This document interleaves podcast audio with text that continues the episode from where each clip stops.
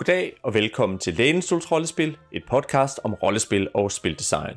Vi kigger på nyt og gammelt rollespil og taler om de emner, vi synes er mest interessante. Jeg hedder Elias Helfer, og i dag taler jeg med Malik Kyltoft om rollespillet Fusion.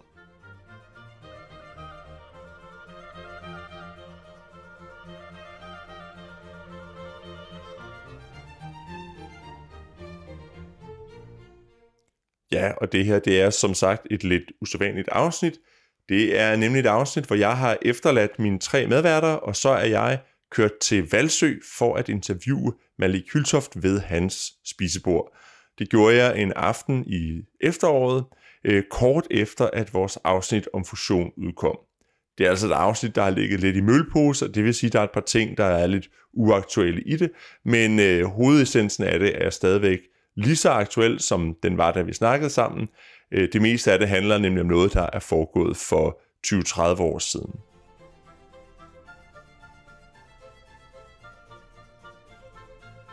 Malik, vil du ikke øh, lige prøve at præsentere dig selv?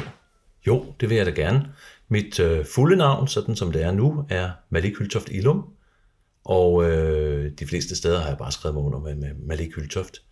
Jeg har øh, lavet ting i rollespilsmiljøet siden øh, 83 cirka, og øh, arrangeret ting. Jeg var med til at stifte festival. Så har jeg øh, lavet rollespil, og det har jeg gjort sammen med nogle folk, der hed Dansk Spildesign. Øh, vi lavede først Viking omkring 1990, og siden har jeg sammen med Palle Schmidt lavet Fusion i omkring år 2000. Og så senere stiftede vi en øh, rollespils efterskole, Østerskov Efterskole, og på nuværende tidspunkt, der har jeg mest arbejdet med administration inden for øh, spilfirmaer. Så lige nu, der arbejder jeg for Hush Hush Projects, som laver øh, Fog of Love, og hjælper dem med at lave deres produkter. Super. Og, øh, og man kan sige, det vi jo især skal snakke om i dag, det er fusion, som, som øh, Lænesols rollespiller har kigget på her for, øh, for nylig. Og, og øh, der, hvor jeg tænkte, vi lige kunne prøve at starte, det var, at øh, fusion jo er, i, i teorien er et fremtidsrollespil. Det er sat øh, sådan 12 år ude i fremtiden i forhold til, hvor det startede. Hvis du skal kigge tilbage på, på den fremtidsvision, I fandt på dengang, hvor godt synes du så, jeg har ramt? Uha, vi har jo ramt ved siden af med en masse ting, men jeg vil hellere have ramt med nogle af de andre. ja. Det, der gælder, det er jo i og for sig, at øh, vi prøvede at kigge frem, og så sagde vi, hvis nu det skal gå rigtig galt, hvad skal der så ske? Og, øh, og så så vi øh, Danmark privatiseret, delt op, skåret ud, fordelt til kapitalfonde, og øh, så så vi også en, en teknologi, der udviklede sig, så man altid kunne snakke med hinanden og ting som det. Det tekniske, det var jo ikke noget stort problem, selvom vi slet ikke havde fantasi til, øh, hvor smart man gør det nu. Men desværre, så synes jeg faktisk, vi kom lidt for tæt på i et samfund, der har glemt den solidaritet og den sammenhængskraft, der var i velfærdsstaten. Og det er jo noget, vi kommer til at snakke, snakke lidt mere om lidt senere, når vi også skal snakke om, om hvad krimigenren kan for noget. Men, øh, men nu synes jeg, vi skal lige... Nu siger du det der med, at øh, nu, nu starter vi med at se ud i fremtiden. Lad os prøve at spole langt, langt tilbage øh, til der, hvor det her starter. Ja, i øh, vinteren 1989-90, der udgav vi øh, Viking. Og fusion er simpelthen Vikings barn. Fordi da vi havde udgivet det specifikke Viking, som bare handler om én bestemt ting og én bestemt type problemer, så ville vi lave et universelt spil. Så i virkeligheden lavede vi en grundidé til et spilsystem, som så skulle både have en fantasy-afdeling og en øh, science fiction-afdeling og en øh, krimi-afdeling det endte bare med, at den eneste, der overlevede og blev lavet, det var krimiafdelingen. Så fusion, det er i virkeligheden navnet på, på universalsystemet? Ja, altså det er fusion, faktisk hed systemet Vision, og fusion er Future Vision, og fantasy-systemet hed Fantasy Vision, eller Fashion. De var ikke så glade for deres navn, som vi var for vores. øhm, og, og det var de to ben, vi startede med at gå på. Og når du så siger vi, hvem, hvem var det, der var, der var med til at lave det her? Altså kernen var de folk, der kom fra Dansk Spildesign. Det vil sige, det var øh, mig selv, sagde hunden, øh, Mads Lunau og øh, Troels Christian Jacobsen, som alle sammen var folk, der havde arbejdet meget i Fasta. Og vi havde besluttet os til at lave et firma og forsøge på at tjene penge, og måske endda øh, leve af at lave spil. Øhm, jeg var så flyttet til København og var meget central i det, så det vil sige, en lang række af københavnere rundt omkring Phoenix trådte ind, og det var så Merlin og øh, Paul Hartvison, og så Palle. Og bare lige, øh, nu, nu siger du, øh, hvad hedder det, øh, Phoenix. Hvad var det nu, Phoenix var for dem, der ikke måtte vide det? Nå ja, det er længe siden. Phoenix er øh, nok det mest vedholdende forsøg på at lave et dansk rollespilsmagasin. Og, og det levede godt på, at det var en tid, hvor fansins stadigvæk var interessante. Altså det gav virkelig mening at skrive om det, for man kunne ikke læse om det andre steder. Og øh, det blev lavet af Merlin Mann, som jo stadigvæk laver ting inden for vores miljø, og spændende, kreative ting. Tanigma blandt andet, som kommer på som et brætspil. Yes, nemlig. Øhm, og, og han skal have æren for ofte at have taget ekstra vagter på restauranten for at betale for trykkeregningen, fordi det var ikke noget, der kunne løbe rundt. Men det var et spændende projekt, og øh, indeholdt en masse ting, som man kunne kommunikere med hinanden om udviklingen af rollespil fra den tid.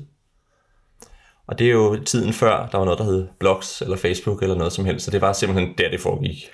Det var der langt det meste foregik, fordi øh, ja, jamen, altså, der var ikke ret mange, der var, var på det meget tidlige net og udviklede, øh, eller udvekslede idéer på den måde. Mm. Øhm, men, men det, der så skete, det var i og for sig, at vi fik slået for stort et projekt op.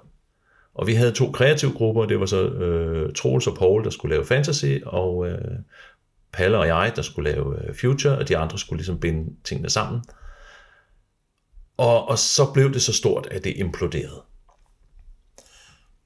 Hvordan, hvordan skete det sådan helt konkret? Jamen, det skete grundlæggende set ved, at vi blev ved med at blive frustreret over, at vi ikke nåede de ting, vi havde planlagt at nå. Og det vil sige, at hver gang vi ikke nåede det, vi havde planlagt at nå, så holdt vi et nyt møde, og så inkluderede vi nogle flere mennesker i processen. Uh, vi var måske ikke så gode til, til øh, projektledelse på det tidspunkt. så, så det sluttede i min baggård på, med et møde, hvor jeg tror, vi nåede, at i hvert fald omkring 15 mennesker, der havde hver sin opgave i forhold til det her store projekt. Og efter det møde skete der absolut ingenting i adskillige måneder. Uh, og så kom der det ud af det, at uh, Troels skrev et festivalscenarie, som uh, fik den første Otto. Og øh, Palle og jeg, vi havde ikke fattet, at projektet var gået ned og hjem, så vi blev bare ved med at mødes hver uge, drikke kaffe, skrive lidt mere, kigge på hinandens tekster. Og det blev vi jo grundlæggende set ved med i øh, 8-9 år. Hvornår var det her møde? Jamen, det har været en gang i 91. Og så det er relativt kort tid efter Viking i virkeligheden. Ja, jamen altså, den der funktion med at, altså, at, at puste sig op, øh, gik relativt hurtigt. Mm. Og, og så blev der så arbejdet på de to strenge, men uden koordination derefter. Ikke? Og I blev så ved i, siger du, omkring 8 år. Ja. Og så på et tidspunkt, så bevæger det sig videre. Ja, altså at, at fusion blev til noget, det er, det er helt klart Palle, Palle Smits fortjeneste. Nu skal han lige have sit efternavn med for en sikkerheds skyld. Ikke? Ja, præcis. Øh, fordi, fordi det var ham, der ligesom blev ved med at drive det imod en udgivelse, og fik fat i, øh, da vi havde et stort øh, produkt efterhånden så fik vi fat i en, han fik fat i layouter, og øh, lige så snart det begyndte at se godt ud, så var det til at snakke med forlagene. Og der, øh, der har jeg jo så snakket, kan jeg se, med Høsters søn. Det er jo et, et, et helt traditionelt forlag. Hvordan var det at arbejde sammen med dem? Jamen, det var faktisk øh, ret velfungerende. For det første, så giver de den samme støtte, uanset om man lavede rollespil eller om man lavede andre bøger, så gav de den samme støtte både med korrekturlæsning og samtaler, men også i at være inde i et netværk med andre kreative og den slags. Så øh, vi følte os godt modtaget. Men problemet var, at ligesom dem, der udgav Viking, så havde de ingen forståelse for det marked, de arbejdede i. Det kan være, at vi lige skal gå tilbage igen og sige, Viking, blev det også udgivet af et traditionelt forlag? Ja, det blev udgivet af det forlag, der hed Bogfabrikken. Bogfabrikken havde en model, der hed, at øh, vi laver 1500 eksemplarer, og så sælger vi de 1200 af dem til Danmarks biblioteker, for de køber alle sammen en hver. Og så får for, øh, forfatteren bibliotekspenge, og vi kan lave noget nyt bagefter. Det er jo en, en, en lyder som en helt hederlig model. Jamen, det er en hederkronet model. Problemet er, at den er totalt afhængig af, hvordan øh, bevillingerne til bibliotekerne fungerer. Og øh, da vi trådte ind i 90'erne, der begyndte de gradvist at falde. Det var ikke noget problem for Viking, det blev solgt nogenlunde i det antal, der blev sagt. Men, men de havde de nægtede faktisk at sælge igennem Fantask og andre spilbutikker. For det var jo ikke boghandler. Men de nægtede også at fortælle boghandlerne, hvad det var, de havde fået. Så på den måde skød de sig i begge fødder på samme ja. tid. Så, så hele Viking blev solgt til øh, biblioteker og på bådesalg. For der var ikke nogen af boghandlerne, der ville sælge det. Jo, men, men de kunne ikke. Nej. Fordi er der, klart. der kom jo folk forbi, og der var ingen, der kunne rådgive dem til, hvad de skulle have. Og, og der synes jeg, det er sjovt, at i dag er den jo kommet lidt øh, tilbage igen, fordi i dag sælger boghandlerne, jeg ved ikke, om de sælger rollespil, det gør de nu nok, men de sælger i hvert fald øh, brætspil og, og den andre sådan fan-ting. Jamen man kan sige, det har jo aldrig været boghandlerne, der ikke ønskede at samarbejde. Nej. Det har været mellemledet, der ikke forstod det, og boghandlerne er jo nu ude og selv kigge efter, hvad kan vi også have på hylderne? Fordi 80% af de folk, der elsker bøger, de læser de fleste af dem på en Kindle eller tilsvarende. Og det er smukt, men det sælger ikke ret mange bøger i en boghandel. Nej, det er klart. Nå, det var øh, en helt anden diskussion, vi kom ind på der. Men altså, så I fik fat i Høster Søn, og, øh, og så fik I udgivet grundbogen. Ja, og vi fik faktisk lavet en aftale med dem, Ja, om at hvis vi solgte et passende antal af grundbogen, så ville de også op, øh, udgive øh, bog nummer to, en kampagne. ja, Og så havde vi ovenikøbet også en aftale om bog nummer tre, så alle de bøger, vi egentlig udgav i Fusion, var egentlig aftalt. Men efterhånden så æbbede det ud stadigvæk med, med salget, og man kan også sige, at øh, det hurtige startsalg fuld, blev ikke fuldt op. Så, så vi var ikke nogen salgssucces med Fusion. Og, og det betød, at de havde bundet sig for kampagnen, fordi af den, den allerførste par måneder virkede godt, og, og de holdt deres ord. Men i praksis, så brændte de nallerne noget så eftertrykkeligt på at udgive Fusion. Fordi det er en stor bog, det er en flot bog, den var dyr at trykke på det tidspunkt, ja. øhm, og de solgte ikke ret mange. Og, og der, der ved jeg i hvert fald, jeg har haft den oplevelse at, øh, at se fusion og øh, i en god sagstjeneste, som var kampagnebogen, i alle mulige udsalgskasser over, over det ganske danske land, hvad jeg lige vil sige. Altså, at, at man kunne meget hurtigt få dem relativt billigt. Jamen simpelthen, fordi de havde et enormt lager, og vi opkøbte alt, øh, eller Palle opkøbte alt, hvad han havde råd til grundlæggende set. Øhm, men vi var så også så uheldige, at der kom en meget stor nedskæring på bibliotekerne lige det år. Ah, Så de havde ikke noget bogbudget, fordi bibliotekarerne vidste jo godt, hvad rollespil var. Men derudover ligger der det, at fusion er for voksne. Og, og måske endnu mere end øh, langt de fleste andre rollespil, man har haft adgang til i Danmark, så sender det signalet meget tydeligt. Du skal være 16 år plus for at spille det her. Ja, i modsætning til, jeg kan, jeg kan huske, på mit bibliotek, der fandt jeg jo Drager og Dæmoner. Der var nogle danske oversættelser, som jeg godt sagtens skulle få fingrene i som 10-12-årig, ikke? Men det der tror jeg, der aldrig nogensinde ville være kommet om til mig. Nej, jamen, det er kun nogle ganske få steder, hvor de valgte at sætte dem samme sted som børnebøgerne, ellers så har de været nødt til at finde deres egen løsning. Og det er altid stedmoderligt, hvis man har sin helt egen hylde, eller for snarere man i hvert fald burde have det, ikke? fordi mm. så er man klemt inde mellem kogebøger og øh, turen går til Kina eller sådan noget. Ja, ja, det er jo så nok, nu kan jeg ikke huske præcis, hvor det er, men der er jo et, et sted, hvor det, hvor det handler om spil, så man, det har sikkert snart været skakbøgerne og, øh, og dambøgerne, man har stået i nærheden af, eller måske teater, eller sådan et eller andet, hvor de lige har kunne få det til at passe, ikke? Ja. Ja, det giver god mening. Men, men i hvert fald, det var ikke nogen salgssucces, og det var en fin miljøsucces, fordi der var masser af folk, der havde lyst til at spille det. Ja. Øhm, men noget af det har vel også handlet om, at der, der har været et netværk omkring Fastervalg, der har spillet det meget, eller altså, øh, jeg kan godt være, være lidt nysgerrig i også sådan udviklingsprocessen. Øh, hvordan spiltestede, spiltestede I det? Jamen altså, sagen var jo i og for sig, at fra vi startede mm. og til vi udgav, der var der sådan set et fusionsscenarie. Normalt både på VikingCon og på Fastaval, men i hvert fald på Fastaval næsten hvert år. Ja. Ikke? Og det vil sige, at spiltesten var jo egentlig at lave det, og vi kørte kampagner i det. Øh, der var ikke ret mange andre end os selv, der kørte kampagner, men det skete også af andre folk, der havde en prototyp, øh, kørte ting, fordi det var bare sjovt at spille. Øhm, da vi så nåede til kampagnen, så havde vi pludselig kun meget kort tid til at lave et færdigt produkt. Så, så det er, den er spiltestet én gang. Og det foregik på syv på hinanden følgende aftener. En uge simpelthen. Simpelthen en uge. Her er du milde. Det var ædertoft. Og, men, øh, men altså, det, det fik der ryddet nogle af knasterne af vejen, men, men jeg vil sige, kampagnen er mere interessant som litteratur, end den er til at spille. Det, og den er tydeligvis bedst, altså nemmest at spille i starten, Ja, af det, samme årsag. Ikke? ja det, giver, det giver god mening. Øhm, ja. Og så kan man sige, du er nu øh, er du sådan nordmenneske, hvis jeg må tillade mig at sige det, og Palle er så grafiker. Hvordan var det? Hvordan arbejdede I to sammen? Jamen det, det sjove er, at man kan sige, at der er ingen tvivl om Palla-grafikeren, og holde fast i det. Mm-hmm. Men det interessante er også, at øh, Palle er også et ordmenneske. Men han er ligesom det ordmenneske, der skærer os andre ned igen, når vi er blevet for meget. Så er han redaktøren, eller hvad? Ja, på en, på en god redigerende måde. Ikke? Og så byggede han selvfølgelig, det kan man se, hvis man læser øh, Fanden på væggen, mm-hmm. at, at undervejs i løbet af de der 10 år byggede han jo enormt meget øh, erfaring med at skrive op. Ikke? Men, men til at starte med var det ligesom, at man lavede en eller anden ting, og så fortalte man til Palle om den. Og så hvis han sagde, okay, det er sejt, så, så var den klar. Ja.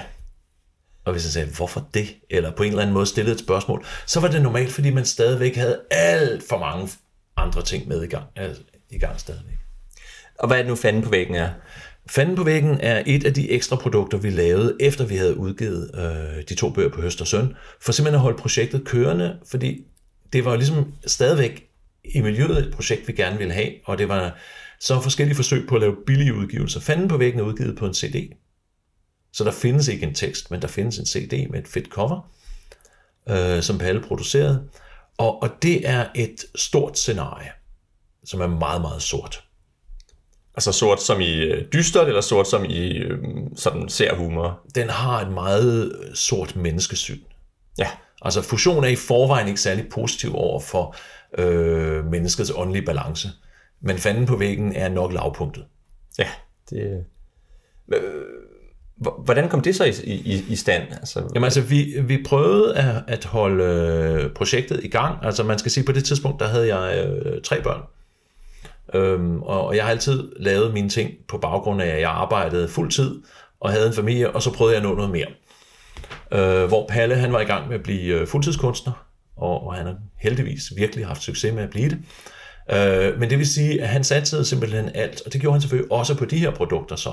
Så, så han skal altså have æren for den store tilblivelse af det, men vi lavede forskellige produkter. Jeg skrev et øh, scenarie til VikingCon, som var et rent splatterscenarie, og, og for en gang skyld fik jeg ramt den der lette tone, som gik lige ind på folk. Og så udgav vi det, øh, Palle fik den idé, hvorfor udgiver vi det ikke som en splatterfilm? Så købte vi VHS-covers, og så blev det udgivet som det, og det har så været, jeg har en tilbage, fordi det har været den gave, vi gav til folk. Det har været noget, man kunne få ved særlige lejligheder. Der er ikke, jeg tror, der er 50 eksemplarer i Danmark. Ja, nu, nu fik jeg jo lige lov til at kigge på den før. Altså det er simpelthen, den hedder Glædelig Jul, Onkel Hubert, og er jo øh, i virkeligheden et rigtig fint produkt med sådan nogle små øh, stands, som man kan stille foran sig med karakterarker bagpå og et lille billede og, og så videre. Øh, det er jo sådan noget, hvor man kan sige, hvis man havde fået lavet det til fastsatte i dag, vil folk stadigvæk kigge på det og tænke, ah, det var, det var da alligevel niftigt lavet. Ikke? Øh, er det også et godt scenarie?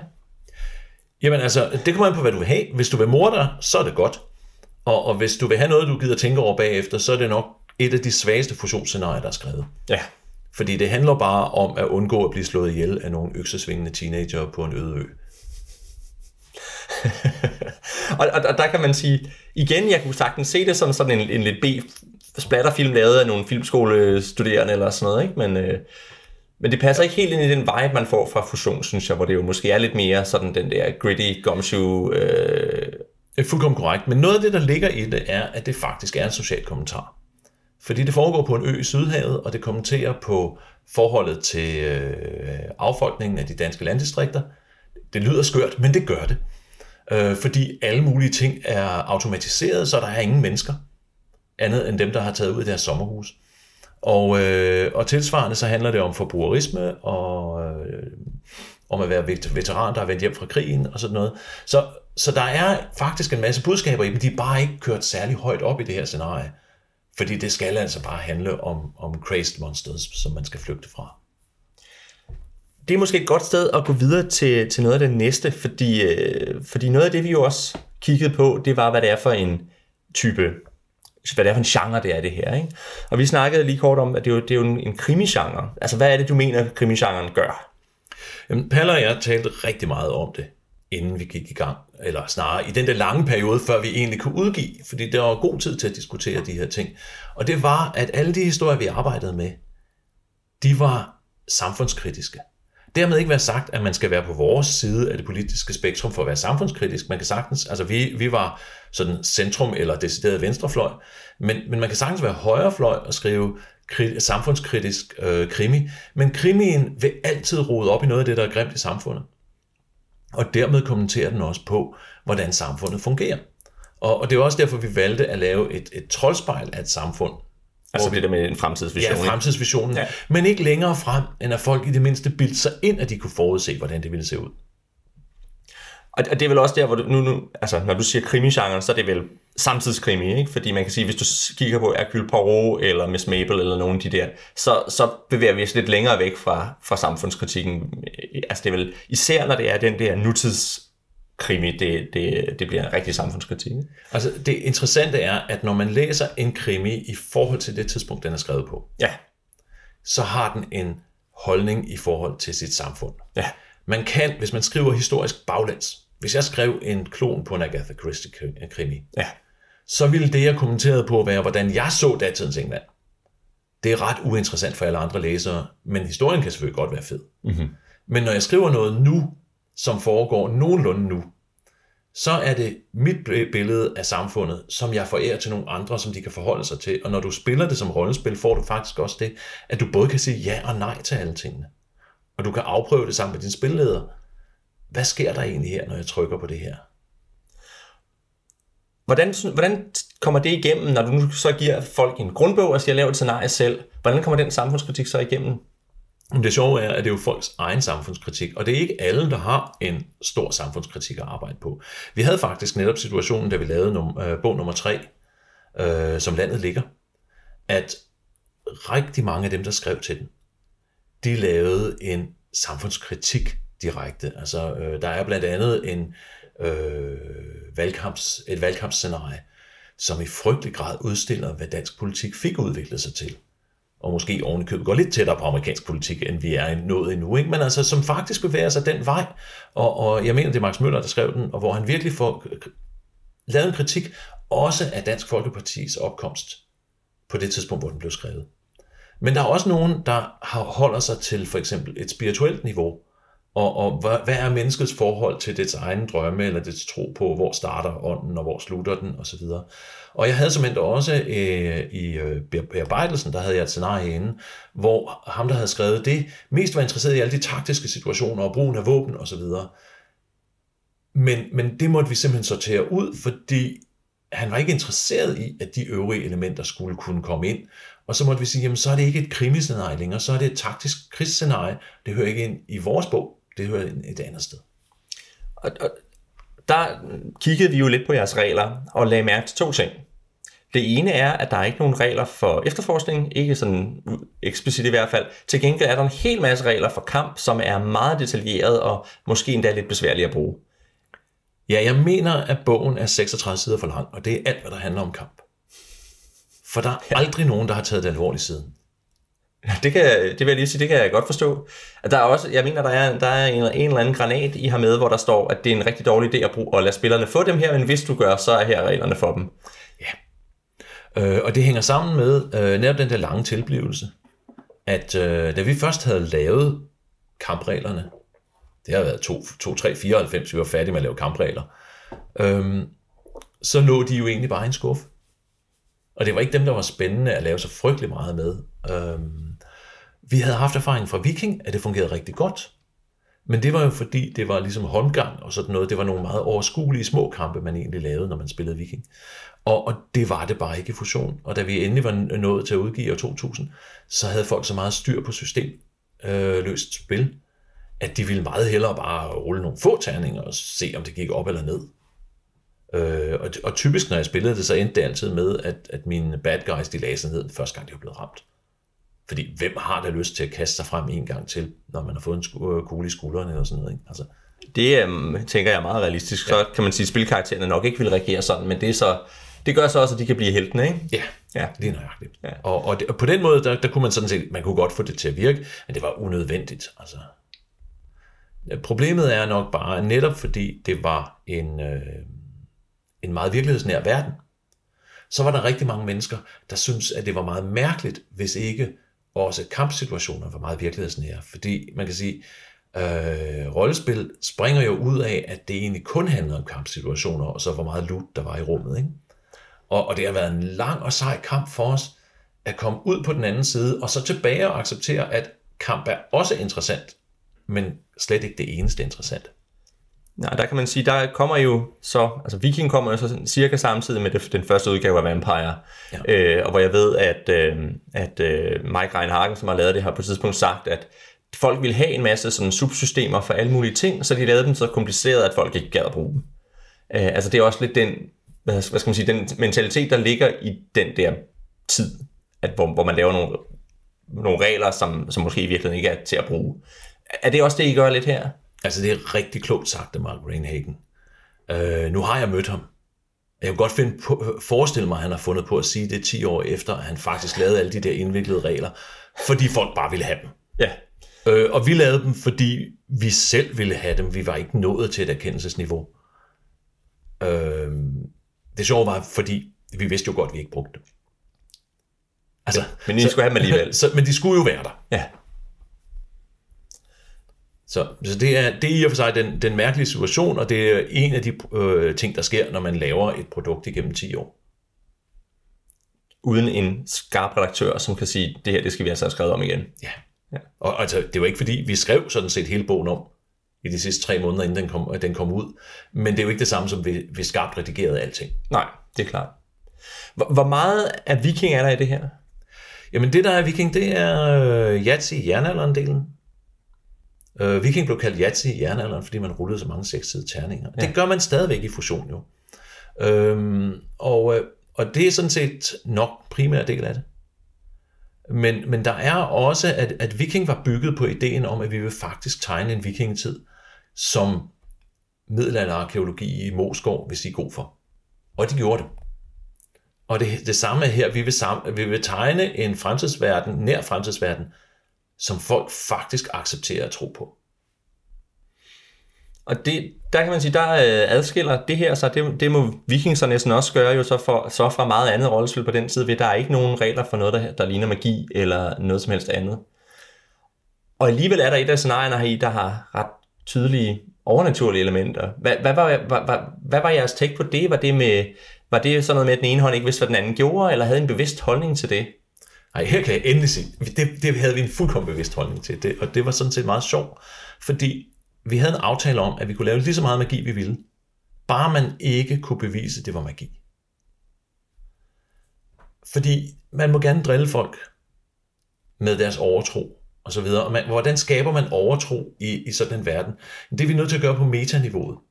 Så for eksempel er der i øh, det første, jeg tror faktisk det allerførste scenarie, vi lavede til festival, Den Røde Velo, der er der en scene, hvor Henkest, som er erklæret heks, og han er leder af en gruppe af hekser osv., han kommer ind ad døren og sidder over for detektiverne. Han ved godt, de efterforsker ham. Han har som formål at spooke dem.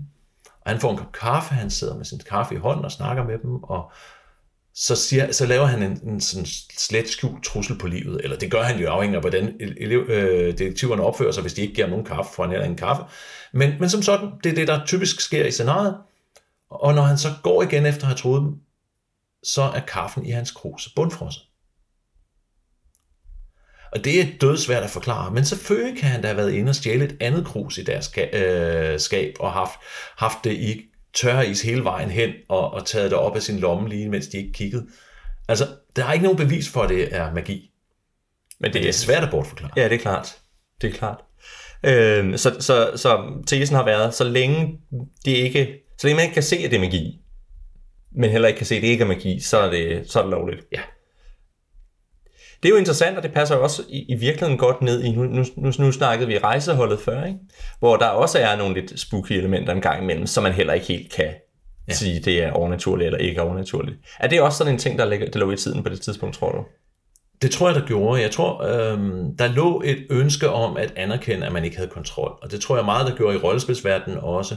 Øh, jeg ved i hvert fald, jeg trådte ud af en tradition med en masse Call of Cthulhu-kampagner, hvor nogle folk, som kun gik efter at få høj power og købe nogle dyre våben, øh, de havde den der øh, holdning til, at de kunne grundlæggende set skyde hvad som helst.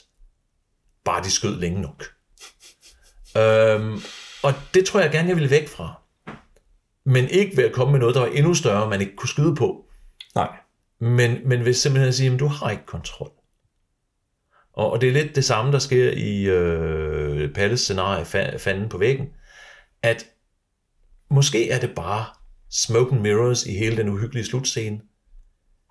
Men, men du er ikke sikker på, at du har kontrol på noget som helst tidspunkt. Og, og, og det er sådan set nok det centrale i det. For det har du heller ikke i samfundet.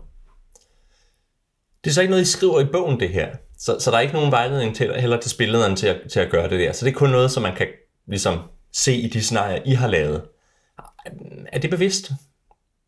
Nej, det er nok mest et spørgsmål om, at øh, det ligger i den her periode, at man begynder at stole på spillerne. Men fusion er ikke blevet til endnu på det tid, altså bliver til på et tidspunkt, hvor vi ikke helt har nået det der med, at vi kan stole på spillerne. At vi kan tillade os at lade dem vide det hele. Øh, det er på det tidspunkt, hvor folk begynder at sidde ved bordet og snakke om hemmeligheder, og tro på, at de andre accepterer, at de ikke har hørt dem. Men det er ikke udviklet, det er ikke etableret som noget, man bare aftaler. Og, og det ligger også, der kommer de store manifester, Turko-manifestet, og øh, ja, de sidder jo i Oslo og laver et andet manifest også på det tidspunkt.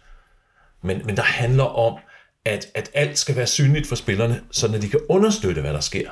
Er det vi OKJ Nej, det er først Nej, senere, ikke? Det er først... Jib er senere, ja. øh, men der er et, et manifest, der hedder noget med 99, eller så, 1999. Ja, Dogme 99. Dogme 99, sikkert, ja. ja. Og, og, og Dogme 99 er det mest tydelige på det, men begge manifester har den der klare fornemmelse af, at, at vi, vi bruger spillernes ønske om, at det her virker, til at gøre ting, som de ellers ville have modarbejdet. Ja, klart. Og det, den erfaring havde vi ikke. Så i stedet så ligger den som en understrøm. Vi, vi prøver stadigvæk at snyde folk til den. Og det, det er sjovt, fordi der er et element i ser, hvor vi i hvert fald synes, vi ser nogle spirende forstadier til noget af det, der senere også vil blive til indiebølgen, og det er i forhold til skæbnemekanikken. Hvornår kommer den ind i billedet? Jamen skæbnemekanikken, og den er faktisk relativt tidlig. Den, den øh, jeg tror faktisk allerede, at, at jeg tror Troels Christian Jacobsen stadigvæk var med, da vi snakkede om den første gang. Fordi den ligger faktisk i det der med, at, at du skal lige så meget ønske at være en tragisk held, som at være en øh, held på den hvide ganger. Og, og når du er gumshoe, jamen, så er der jo ikke noget at gøre, fordi selvfølgelig er du en tragisk held. Du kan simpelthen ikke være andet. Så bliver det en ufattelig kedelig tysk middel, øh, middelklasse krimi. Ja. Så du er simpelthen nødt til at være nede i sølet på en eller anden måde. Ja, og du kan godt bygge den op. Altså du kan godt bygge den op, så alle, der ser dig, tror, du har det fantastisk. Men der bliver meget mørkt og ægelt om på bagsiden, så på dit skæbneskala, ikke? Og det er hele ideen, at du bestemmer dig selv. Du kan også lave det sådan, at det er alle de ydre ting, altså at du tisser i bukserne, og du øh, kæderyger, og, og ingen vil have dig inden for dørene eller noget som helst. Men, men du har fastholdt, du er et godt menneske. Så det kommer an på, hvordan man, øh, hvad det er for nogle skæbnetræk, man så vælger. Ja. ja, og du laver dem selv. Der står jo ikke, du skal have nogle bestemt, der står bare nogle eksempler. Og der kan man så, der kan jeg ikke lade være med at tænke, øh, altså hvis nu, hvis nu det var blevet lavet fem, måske 10 år senere, så tænker jeg nok, man ville have gjort det meget mere operationaliserbare på en eller anden måde. Det er sådan træls over, ikke? Men altså, at, at, at øh, der er ikke særlig meget mekanik bundet op på de der, de der træk. Det er nogen, man selv sådan ligesom skal huske, at de er der og drage dem i spil. Er det, også, er det med vilje, at det er på den måde? Ja. Altså fordi vi, vi var klar, og vi har haft øh, undervejs lange skalaer, og nogen, der var de hårde, du skulle træde som anden og tredje, og hvad ved jeg. Men, men det virkede meget bedre, at folk selv fandt på det, når vi spillede kampagne. Fordi, fordi så vidste de jo godt, hvor de skulle hen.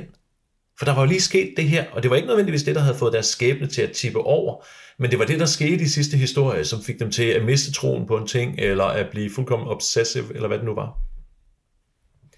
Så, så på den måde, altså man kan simpelthen ikke lave det, så det passer godt sammen med historien, hvis man samtidig vil bestemme, hvad folk må gøre. Så, så jeg har lidt sådan, jeg tror faktisk ikke, at... Øh, altså jeg tror, hvis, hvis Palle og jeg havde sat os ned 10 år senere og lavet det, så tror jeg i stedet, at vi var gået i retning af, at det hele flød, og sikkert så meget, at der ikke var ret mange, der kunne have brugt det til noget. Men, men, men altså forstået sådan, så ville kampsystemet også have flyttet. Altså sådan, at man i stedet lidt, lidt ligesom skæbnen havde, at, at øh, jamen, når det går rigtig godt for mig, så, så flyver folk igennem rummet, eller hvad det nu er. Ikke? Altså, så har du et eller andet trait, som er det, der er synligt, når du gør en ting, eller sådan noget. Ikke? Det lyder jo meget som en del af sådan nogle indie-systemer, ikke? At ja. hvor, hvor du har lidt mindre øh, simulation og lidt mere historiefortælling ja. indover. Ikke? At, ja. øh, og det tror jeg også i virkeligheden er noget af det, hvis nu jeg skulle sige, hvis, hvis jeg skal sige, hvad jeg ser, når jeg ser det der skæbnesystem, så ser jeg sådan en proto øh, aspektsystem, hvis du kender sådan som, som det, der hedder Fate, hvor man også kan, hvor spillet også har noget valuta, hvor han går ind og prikker til spillerne på de der ja. ting. Øh, det er der ikke rigtig en mekanik til, at, at spillet der går ind og minder folk om, at de har de der ting. Så i teorien kunne man vel bare ignorere, at de, man har de der sorte skæbnetræk, eller hvad? Ja, det kunne man godt. Du kan ikke ignorere mængden, fordi der er, simpelthen, der er jo tjek i systemet, hvor du bruger din skæbne til at tjekke på. Men, men du kan jo selv, sådan set godt insistere på at gøre noget, der ikke svarer til din træk. Og, og, og det, det er der, hvor er det, er det et spil, altså som Dungeons and Dragons, det er et spil, altså du, du får at vide, du er lawful, lawful good, du må ikke gøre sådan. Eller også så, har, så mister du et level og så så meget, eller hvad det nu er. Ikke? Men altså, øh, er det et spil, eller er det en leg? Ja. Fordi hvis det er et spil, og du snyder, så skal du lave det om og gøre det rigtigt. Og eller også blive smidt ud. Er det en leg, og du snyder, så er du bare dum. Og det er meget værd at være dum. Så du vil hellere have det en leg, end det et spil? Jamen det, jeg mener, er faktisk, skæbnedelen Ja. er en leg. Den er en leg med, med det omdømme, vi har som karakter. Med hvordan vi bliver set, ikke? Og, og det viste sig jo i og for sig, at kampsystemet, som er et spil, at mange lavede det op til en leg. Hvor vi snakker os frem til, hvad der sker. Ja, vi ruller nogle terninger. Høj, der var mange sekser, men så vælter han. Ikke? Altså, Ja. Og det er jo, det er jo en- i virkeligheden en måde, vi ofte, i hvert fald sådan i en dansk tradition ofte spiller på, ikke? At, at vi tager de der systemer, der har en hel masse regler, og så fudger vi dem helt vildt meget. ja. Men det er jo så også den, den tradition, I har skrevet det her spil ind i. Ja, og jeg, jeg tror sådan set bare, at det ligger og vipper på en kant, altså hvor der, der har med garanti været nogle folk, der har købt det her spil, og så er de gået hjem, og så har de spillet det lige efter bogen. Og så har de diskuteret, om det var i orden, at man valgte som sit fjerde negative skæbnetræk at være kæderyger, fordi det koster jo bare lidt penge. Ikke? Mens, øh, mens andre har, har bare med det samme sprunget alle de der kampregler over og så videre. Ikke? Ja. Hvad gør du selv, når du spiller det? Jamen, når jeg spiller det, så, øh, så bruger jeg kampreglerne til at lave karakteren på. Så jeg har nogle, øh, et antal terninger, de skal rulle til forskellige ting. Men når jeg laver bipersoner, og det var også noget, Mikkel Bækgaard øh, lagde mærke til, da han, han anmeldte fusion på et tidspunkt. Og, og så har man jo bare en liste, og så har man grundlæggende set et skill, og så tal for, hvor mange terninger man slår, hvis man skal lave noget. Og det er rigeligt, fordi så koncentrerer man sig om at spille personen, i stedet for at øh, aflæse, hvad ligger der på den her karakter. Det minder jo meget om mange andre systemer, tænker jeg, har ja. set inden, udgivet inden for de, de seneste par år, netop at reducere NPC'er til meget lidt i virkeligheden, ikke? Ja, og det, men, men i virkeligheden reducerer dem, du dem jo ikke. Du ophæver dem til noget højere, fordi du kan koncentrere dig om noget helt andet. Altså det, der sker, når du har for, for meget information, og du føler, du skal overholde det, det er, at du sidder med det hele. Ikke? Altså det er ligesom et øh, skrevet scenarie. Hvis du begynder at læse, hvad der står øverst til venstre på siden, og bare læser hele vejen ned, der sker det, når I kommer ind ad døren, så er der ingen, der har stemningen. Nej. Du er nødt til at reducere det til det, du kan kigge folk ind i øjnene og sige. Og det er det samme med karakter. Men det handler vel også om, at hvis du laver en fuld karakter, så er det kun spillederen, der får glæde af den. Ja. Og hvis du laver kun det, som spillerne får at se, så er, så er spillerne med på det hele. Og så kan man sige, det blev jo måske ikke nogen kastesucces, men det blev alligevel ret godt modtaget i sådan danske kredse. Øhm, hvad, hvad, hvad så du selv dengang, da det udkom? Hvordan, hvordan synes I, det blev modtaget? Altså det man kan sige, det er, at når man har kæmpet så meget for at blive udgivet, så er det meget svært ikke at blive skuffet, når man ikke bliver solgt. Ja, det er klart. Altså på det tidspunkt var det meget skuffende. Det var ikke skuffende at tage til Connor og så videre, men, men, øh, men, men det er faktisk, altså jeg, jeg vil sige, hvis jeg havde lavet et rollespil igen, nu har jeg ventet 10 år for meget, jeg burde jo være hver 10 år, men hvis jeg lavede det igen, så vil jeg koncentrere mig meget om ikke at blive kommersiel. Altså blive en kulturel succes, i stedet for en kommersiel succes. Fordi kampen for at blive en kommersiel succes ender med at tage noget af ens glæde.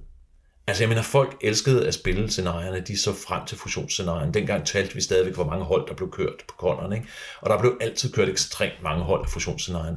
Og det var fedt. Men så havde vi vores bod resten af konden, og så sad vi der og trillede tommelfinger, for der var jo ikke nogen, der købte det. For de havde jo alle sammen en i deres spilgruppe, der havde det. Det var ikke der, vi skulle have solgt det, vel? Vi skulle have solgt det på øh, gågaden i København eller Aarhus eller sådan noget. til folk, der, der skulle opdage, at de ville. Så I var måske i virkeligheden ikke helt klar over, hvad det var, su- succeskriteriet var. Nej, nemlig. Altså, og, øh, og man kan sige, og det, det lå også, altså man kan sige, vi kunne ikke have fået udgivet en flot bog, hvis ikke vi havde fundet et forlag. Men, men det, det var jo egentlig, øh, hvis man kigger på den, der blev udgivet for Palles egen penge, øh, altså som landet ligger, det kunne de andre jo også have gjort. Og, og så kunne vi have brugt den tid, vi prøvede at finde forlag på, på at gå med aviser, og så havde der været penge til det. Fortryder du, at I gik med Høstersøn? Nej, nej, nej, det er jo sjovt, og det er, altså, jeg synes ikke, man skal fortryde det, man har gjort, altså, øhm, og det var fedt at være med i, altså møde de andre forfattere og sådan nogle ting, men, men jeg tror ikke, det bragte ret meget til, øh, til øh, miljøet. Måske lige på nær, at, at det var sådan en hellig gral at få et forlag. At det kunne lade sig gøre. Det var, hvad var det? Altså, det var Viking, og det var øh, VP, og, og det var Fusion, der gjorde det i den periode der, ikke? Og på den måde gav det en masse opmærksomhed. Men, men jeg tror altså, at Fusion havde sin opmærksomhed allerede. Har der også været et element af, at man gerne ville have noget anerkendelse fra det rigtige Danmark, eller det, det ikke-nørdede Danmark? Jamen, det tror jeg da altid, vi har ønsket os. Altså, det, det sjove er jo i og for sig, at, at anerkendelsen er i hvert fald ret meget større på nuværende tidspunkt, men den er jo ikke kommet gennem bogudgivelserne. Den er faktisk kommet igennem at vise, at vi kan være alle mulige andre steder. Vi kan trænge ind i de processer, der er i forvejen, og kvalificere dem på en ny måde. Hvad mener du om det? Kan du ikke, kan du ikke ja. komme med nogle eksempler på, hvad, hvad du mener med det? Ja, om det jeg mener er faktisk, at øh, for eksempel, lad os tage der, hvor det, vi har haft allermest succes. Og det er grundlæggende set pædagogik for børn og unge. At vi har kunne gå ind i ungdomsskolen, og, øh, og det var vi jo allerede i gang med i starten af 90'erne. Men, men det, var, det har jo været, det voksede, tror jeg, fra 90'erne stort set op til 2010, før det begyndte at matte lidt ud. Men vi kunne gå ind i ungdomsskolen, vi kunne give nogle unge en, nogle muligheder. Og ja, det var primært folk, unge, der ville øh, være rollespillere i forvejen, men vi gav dem et fællesskab, vi skabte en masse ting igennem det, vi gik ind i fritidsklubberne, og, og det var så mest med live-rollespil, men det var også med bordrollespil, og, og skabte en erfaring, så stort set alle unge mennesker, man snakker om nu, de har enten selv spillet rollespil, eller set nogen, der har spillet rollespil. Og det er jo selvfølgelig fedt for rollespil, men det var faktisk rigtig fedt for pædagogerne, at der var en ny akse, alle de unge mennesker blev aktiveret på. Ja, og mange af dem, som så ikke var sportsfans eller lavede alt muligt andet, så, øh, har så spillet rollespil i stedet for, ikke? Ja, jamen, altså så nogle af dem, som de ikke med deres klassiske metoder, der var nogen, nogen af den gruppe, vi aktiverede, de ikke kunne nå. Ja. Og de blev så også nået. Ja. Og, og det er jo en sejr hver gang, og det er egentlig det, jeg mener, at rollespil gør. Altså det er fuldkommen ligegyldigt, om vi går ind, øh, og også brætspil, fordi rollespil og brætspil har en, en glidende overgang, for det handler om at se sig selv i nogle strukturer, og at agere i strukturen i stedet for i den verden, man plejer at agere i. Og om det er, at man går ind og laver et spil, som en virksomhed kan bruge til at få folk til at forstå, hvordan de indgår i virksomheden, eller om man lærer børn, helt ned til børnehavealderen har jeg haft fat i dem, hvordan samarbejde fungerer, fordi de skal slå på hinanden med et papsvær. Altså, det er sådan set det samme. Helt sikkert. Men man kan så sige, at fusion var så nok ikke til de der børn i, i ungdomsklubben, eller i ungdomsskolen. Øh, men alligevel har jeg da en fornemmelse af, at fusion bliver ret godt modtaget. Blandt andet så ved jeg jo, at der er nogen, der har lavet en, øh, en hjemmeside med materialer til fusion. Som du siger, den har du aldrig været inde på. Hvis jeg har, så er det fordi, det er den samme, som det var for, for 10 år siden, eller noget i den stil i hvert fald. Og, og beklager, det, det er ikke noget, jeg har brugt øh, meget tid på, nej. Men hvor er det fedt, der er der. Og, og jeg, jeg støder også ind i folk, der ent, altså ikke nødvendigvis spiller lige nu, men, men faktisk har spillet inden for en overskuelig tid, eller har en plan om at spille igen. Og, og folk, der ønsker at skrive nye scenarier inden for verden. Hvorfor tror du, det stadigvæk holder her næsten 20 år siden senere? Altså i virkeligheden tror jeg bare, at det er en genrebetegnelse, vi har lavet. Altså det har været stort nok inden for vores miljø, til det ligesom er ligesom en betegnelse. Der vil jo ikke være noget galt i at lave et noir-detektiv-historie og sige, at det ikke var fusion. Men hvis du har tænkt dig at lægge den i Danmark, og øh, det er nogenlunde den ramme, du gerne vil have, så er det faktisk lettere at sige, at jeg vil gerne lave et fusionsscenarie, og det skal være sådan lidt baseret på det her. Fordi så har du fået en masse af det, du skal have forklaret i forvejen. Og, og det synes jeg er en, en, en dejlig ting at opnå, at man hjælper folk, de kan beskrive noget på en let måde, fordi de har et referencepunkt i noget, man har været med til at lave. Øhm, og det tror jeg faktisk er meget det. Ligesom at det, der er sket, når folk spillede fusion, det er, at de har også haft et udgangspunkt for at lægge nogle andre følelser ind, når de spillede. Fordi det kan man godt, hvis man spiller D&D. Men vi ved, at hvis folk ikke er meget trænet i at lave sådan fortællende spil, at så er det svært for dem at nå dertil i D&D. Men det er faktisk svært ikke at nå dertil i fusion. Og der har vi jo, øh, da vi kiggede på det, lagde vi jo også mærke til, at der er meget fokus på de her valg, man kan træffe, og på ligesom dilemmaerne. Øh, I virkeligheden er der meget lidt fokus på, det har været lidt inde på, på den der efterforskningsdel. Vil du kalde det investigation? Det kommer helt an på, hvilket scenarie. Ja. Altså fordi rigtig mange af historierne handler ikke om investigation, og hvis de handler om investigation, så er det nogle ganske få punkter, hvor man skal opføre sig rimeligt, så skal man nok komme igennem. Men der er også historier, hvor man, hvor man altså skal løse et problem og så videre. Man kommer ikke igennem fanden på væggen øh, på, en, på en meningsfyldt måde, hvis ikke man laver investigation og footwork og vandrer rundt og, og alt det der. Så, så det er mere, at det er muligt at lave investigation. Men hvorfor, hvorfor skulle det være nødvendigt? Det er ikke, det er ikke fordi, det nødvendigvis skulle være nødvendigt, men det er bare, altså jeg tror, der er mange derude, der, der vil sige, at fusion, det er jo sådan en investigation-rollespil. Ja. Og, og, og, og det, det så vi ikke i det. det. Det er et rollespil, der handler om detektiver. Men det er ikke nødvendigvis detektiver, der efterforsker. Eller jo, de er, de er, på, de er på opgaver, og de gør en hel masse ting. Men det, de gør, er ikke nødvendigvis at gå rundt og... og, og altså, kerneaktiviteten er ikke nødvendigvis at gå ud og finde nogle spor, og så kæde dem sammen. Kerneaktiviteten er at, at opleve en historie og tage nogle valg i forhold til den. Det var i hvert fald sådan, som, som jeg har læst, ikke? At, at det er vigtigere at stå i dilemmaet med hvordan, hvad skal vi gøre med det her råd, vi er endt ud i, end det er at finde hen til løsningen. Ja, men, men det er simpelthen, øhm, investigation har en tendens til at blive frygtelig kedelig. Altså, ja. hvordan skal vi spille, at vi skal ringe på 200 dørklokker? Det er jo ikke, det er jo ikke fordi vi kan sagtens ringe på Øh, det bliver meget ensformigt selvfølgelig, hvis man skal lave men altså, men personen gør det. Men der er jo ingen tvivl om, at vi spoler jo frem til det tidspunkt, hvor du ringer på den interessante dørklokke. Og hvis man har spillet nok Call of Cthulhu, så ved man også, hvad der sker, når man har været hos hovedskurken, og man har misset sit spot hidden. Så ved man godt, at man er nødt til at bryde ind i aften. Igen. For jeg missede jo et spot hidden. Så, så sagen er i og for sig, at selve den der investigation-del, den skal bare helst lykkes eller mislykkes, afhængig af, hvad scenariet har brug for. Hvorimod interaktionerne skal være anderledes. Og hvis man ser alle de populære, altså øh, det var jo nok sådan, at, at Humphrey Bogart var meget central et eller andet sted i hovedet på os, også i, i, i starten af, at vi lavede det her. Ikke? Og det er jo meget sjældent, at han laver særlig meget ordentlig investigation. Man får et spor, det, der er et spor, og så går man efter det. Og det er jo ikke investigation, det er jo bare øh, MacGuffin, ikke altså. Men der kan man jo, der vil jeg ved det hele taget sige, at du skal relativt langt op, før jeg synes, at meget af det, man ser, er rigtig investigation. Ikke? Det, er ikke, det er ikke før, at DNA og sådan nogle ting begynder at være en ting, at de der politiserier i virkeligheden handler om at opklare forbrydelsen. Det handler snarere om den tragedie, der ligger bag. Ikke? Altså hvis du ser, hvad hedder han? Øhm, åh, nu har jeg glemt, hvad det andet hedder. Men øh, One More Thing. Åh, oh, pokker, det hedder. Nå, no. oh, ja, Inspector Columbo. Inspector Columbo, ja, lige ja. præcis. Altså, at, at det er jo ikke, det er jo ikke investigation. Det er jo så også i, i det hele taget ikke en whodunit, men en how catch him. Ja. Altså, at, at øh, det interessante er ikke at finde ud af, hvem der har gjort det, men det interessante er, hvordan man fanger ham, og hvordan, man, hvordan han så bliver bragt til retfærdighed, og hvorfor det er, han har gjort det, han har gjort. Ikke? Ja. Øhm, så.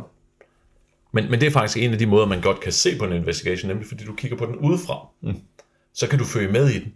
Hvorimod, hvis du faktisk forsøger at deltage i investigation, så får du al frustrationen uden at få noget for den. Ja. Øhm, så, så derfor handler det jo egentlig om at, at begrænse den til nogle bestemte steder. Og, og det er jo fint nok, hvis du har to spændende ting, der kan ske, og så lad det end, afgøre, om de, om de kan eller ikke kan. Men, men de fleste gange har man en historie, så er vi altså heller ikke bedre til at lave labyrintiske fortællinger. Nu, øh, nu snakker du selv om, at øh, du, har for, du har ligesom forpasset din, øh, din oplagte chance til at lave et rollespil mere. Men hvis nu, du skulle, hvis nu du skulle lave det her igen, er der så noget, du vil lave om, eller hvad vil du lave, hvis du skulle lave et rollespil i dag til, til det miljø, vi har i dag, og til der, hvor du er i dag? Jeg tror, at øh, sådan set med det, det samme klub, som du havde, at, at jeg tror, jeg vil gøre det tydeligere, hvad det er for nogle samfundskritiske ting, der er på spil. Jeg tror ikke, jeg ville tvinge folk til at mene en bestemt ting. Selvom man, man kan ikke lade være med i historierne at lægge sine egne holdninger ind. Men, men ligesom tydeliggør, ligesom at øh, i fusion er det, er det byens miljø, der er på spil, og, og til gengæld er kriminaliteten bygget op om nogle, hvad skal man sige, genkendelige kriminalitetsformer. Der tror jeg nok, at vi i, øh, vi har jo frygtelig lidt kriminalitet i, vor, i vores nuværende samfund, og det er jo vel en af de få grunde til, at selvom meget privatisering er kommet igennem, at, det, at vi ikke er i nærheden af det samfund, vi havde i fusion. Men, men der tror jeg godt, jeg ville tydeliggøre, hvad er det så, der er i spil? Altså, hvad, hvad, hvor er det folk lider under et eller andet, og kan have brug for støtte, og så videre. Så du vil simpelthen skrive, det her, I kunne lave interessante sager? Ja, ja. Jeg, jeg tror, jeg vil være tydeligere på, altså, hvor ligger der noget, som du faktisk også kan finde, en avisartikel, du kan bruge, eller sådan noget, øh, til det, altså i øh, kønsforskelle, i øh, kulturforskelle osv., ikke? Men jeg tror stadigvæk, at hvis jeg ville lave noget, altså jeg, jeg har jo besluttet mig til, at jeg laver ikke øh, spilprodukter, uden at de er politiske, hvis det er mit eget navn. Så det seneste scenarie, jeg har lavet til festival, er et politisk øh, dokument, der handler om politisk teater, hvordan det bliver til. Øh, det spil, jeg laver til festival, er en, en feministisk udtalelse. Øh, og på den måde vil det stadigvæk have en holdning. Men jeg tror ikke, at som rollespil, det bliver interessant at lave øh, socialrealisme, hvis ikke det bliver set igennem en øh, for eksempel kriminalitet. Jeg kan ikke se, hvor det skulle. Øh, jeg kan ikke se, hvordan jeg, mange mennesker skulle kunne få glæde af det. Kan man overhovedet lave rollespil, der ikke er politisk? Altså, jeg plejer at sige, at rollespil er en revolutionær handling. Men, men det er fordi, det at spille rollespil betyder, at du fortæ- vi fortæller hinanden, at hver gang vi laver en beslutning, så er den vigtig. Så ændrer den noget. Og der er så meget i vores dagligdag, der siger lige det modsatte. Øh, så som sådan, nej, nej, man kan ikke lave rollespil uden det er politisk, men det, det kan godt være meget lidt politisk, øh, hvis man egentlig bare bruger manualer til at sætte taktiske situationer sammen. Så fylder man ikke ret meget ind imellem, hvordan den ene taktiske situation bliver erstattet af den anden. Altså når jeg startede med at lave D&D, og sagde, nu skal de gå hen ad den her gang. Altså, der, vi var måske ikke så avanceret, men nu går vi ud igennem vildmarken, og så slår jeg 20 tilfældige øh, random encounters, og så ser vi, hvad for nogen der møder, de møder. Der er ikke noget politik. Men der kommer politik lige så snart de diskuterer med hinanden, altså, men, men det er bare ikke på et niveau, hvor det ændrer ret meget. Nej. Nej, helt klart. Så hvis nu øh, man sidder derude, og man gerne vil lave noget rollespil i Danmark, har du så et godt råd? Kan vi lige uddybe den her? Hvis, er man en dansker, der gerne vil lave noget Ja, ja, men rollespil, han- men eller, skal det, eller skal det være rollespil, der foregår i Danmark? Ja, enten eller. Altså hvis nu vi, øh, hvis, hvis nu vi starter med den sidste, hvis nu man skulle lave noget rollespil i Danmark, hvad er så, hvad, hvad, hvad er så din erfaring? Hvad er for nogle greb at gå og bruge der? Altså, så synes jeg faktisk, at man skal huske at bruge det, man kender. Fordi rollespillet ligger alle vegne lige så snart det bliver relativt nutidigt. Men faktisk også, altså hvis man vil lave et historisk drama, jamen så er det meget bedre at lave det, så man kan gå en tur i omegnen og se, hvordan tingene er. Men skrive historien sådan, at den, der skal spille den, kan gå en tur i sin omegn og se en, en, en natur eller et, et miljø. Det der, var, det, der var med fusion, var, at alle folk havde et forhold til, hvordan det var at gå ned af Istedgade på, i København, og hvis de ikke havde det, så flyttede de den til deres egen by og lavede noget, der mindede om. Og begge dele var bare helt fint. Men, men fordi du laver det til at passe ind i det miljø, der findes. Så, så hvis man bor i, ja, jeg bor i Valsø, det er ikke nogen særlig stor by, men hvis man bor der, så vil jeg anbefale, at man lavede noget, der passede godt ind i det miljø. For de fleste andre kender også relativt små byer, som, som ting kan foregå i. Og der har vi jo, øh, der ved jeg, at øh, vi har tidligere kigget på Tales from the Loop, mm. hvor, øh, hvor jeg ved, at øh, Morten øh, som er en af vores podcaster. Han er jo flyttet det til Stævns, hvor han selv er vokset op. Så han har sat det, han har sat det der, fordi det netop også er et rollespil, der, der profiterer fra det der, man kender. Men, men der er så lidt rollespil i virkeligheden, der foregår i Danmark. Burde vi sætte noget mere rollespil i Danmark? Jeg synes, man skal sætte rollespil der, hvor, der, hvor man forstår det, man laver. Og, og det, giver, det er selvfølgelig ikke nemt, hvis man gerne vil lave noget, der er meget, meget anderledes. Øh, jeg snakkede med en professor i dramateori, som sagde, at når man lavede improvisationsøvelser, så delte folk sig op. 50% de ønskede noget, der overhovedet ikke mindede om dem selv, og 50% ønskede noget, der mindede mest muligt om dem selv. Og hvis man vil have noget, der overhovedet ikke minder om en selv, jamen så skal man nok ikke lægge det i Danmark, men, men vi har altså 50% tilbage. Og det er dem, der får rigtig meget ud af, at fordi vi bruger en verden, vi kender, så hver gang vi drejer om hjørnet, så er der anderledes, end der var før.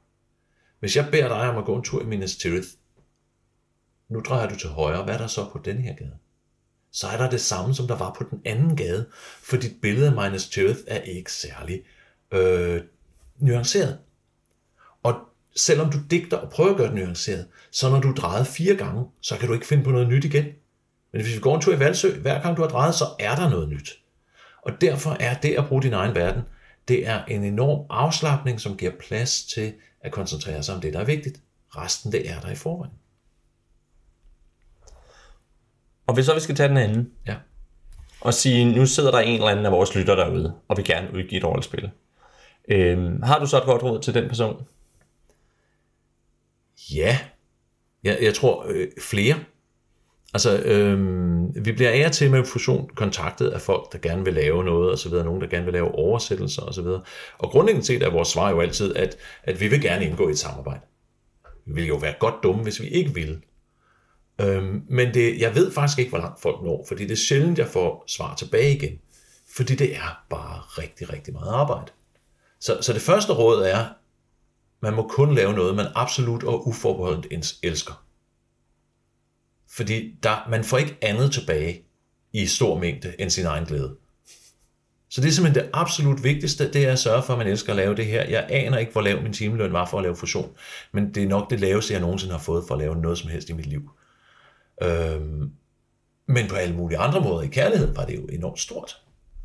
Og, og det andet er, at øh, jeg tror ikke, at medmindre man har en, en halv million eller mere liggende på bankkontoen, at så skal man ikke prøve at blive professionel. Det er meget bedre at blive professionel ved en fejltagelse.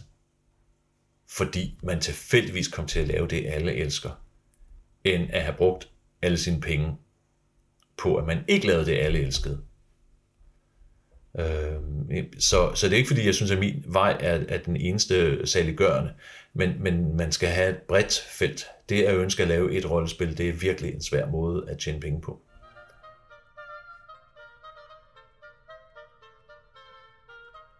Ja, og hermed slutter interviewet med Malik Hylsoft. Hvis du har lyst til at kommentere på dagens afsnit, eller hvis du bare gerne vil sige hej til os i lænestolen, så kan du finde os på lænestolsrollespil.dk. Du kan også finde os på Facebook, hvor vi er i gruppen Lænestolsrollespil, og vi har også siden Lænestolsrollespil. Så kan du også skrive til os på kontaktsnabelag Jeg hedder Elias Helfer, og på vegne af mig selv og hele Lænestolsgruppen vil jeg gerne sige tak for den her gang. Vi håber selvfølgelig, I vil lytte med næste gang, hvor vi snakker om en ny bog.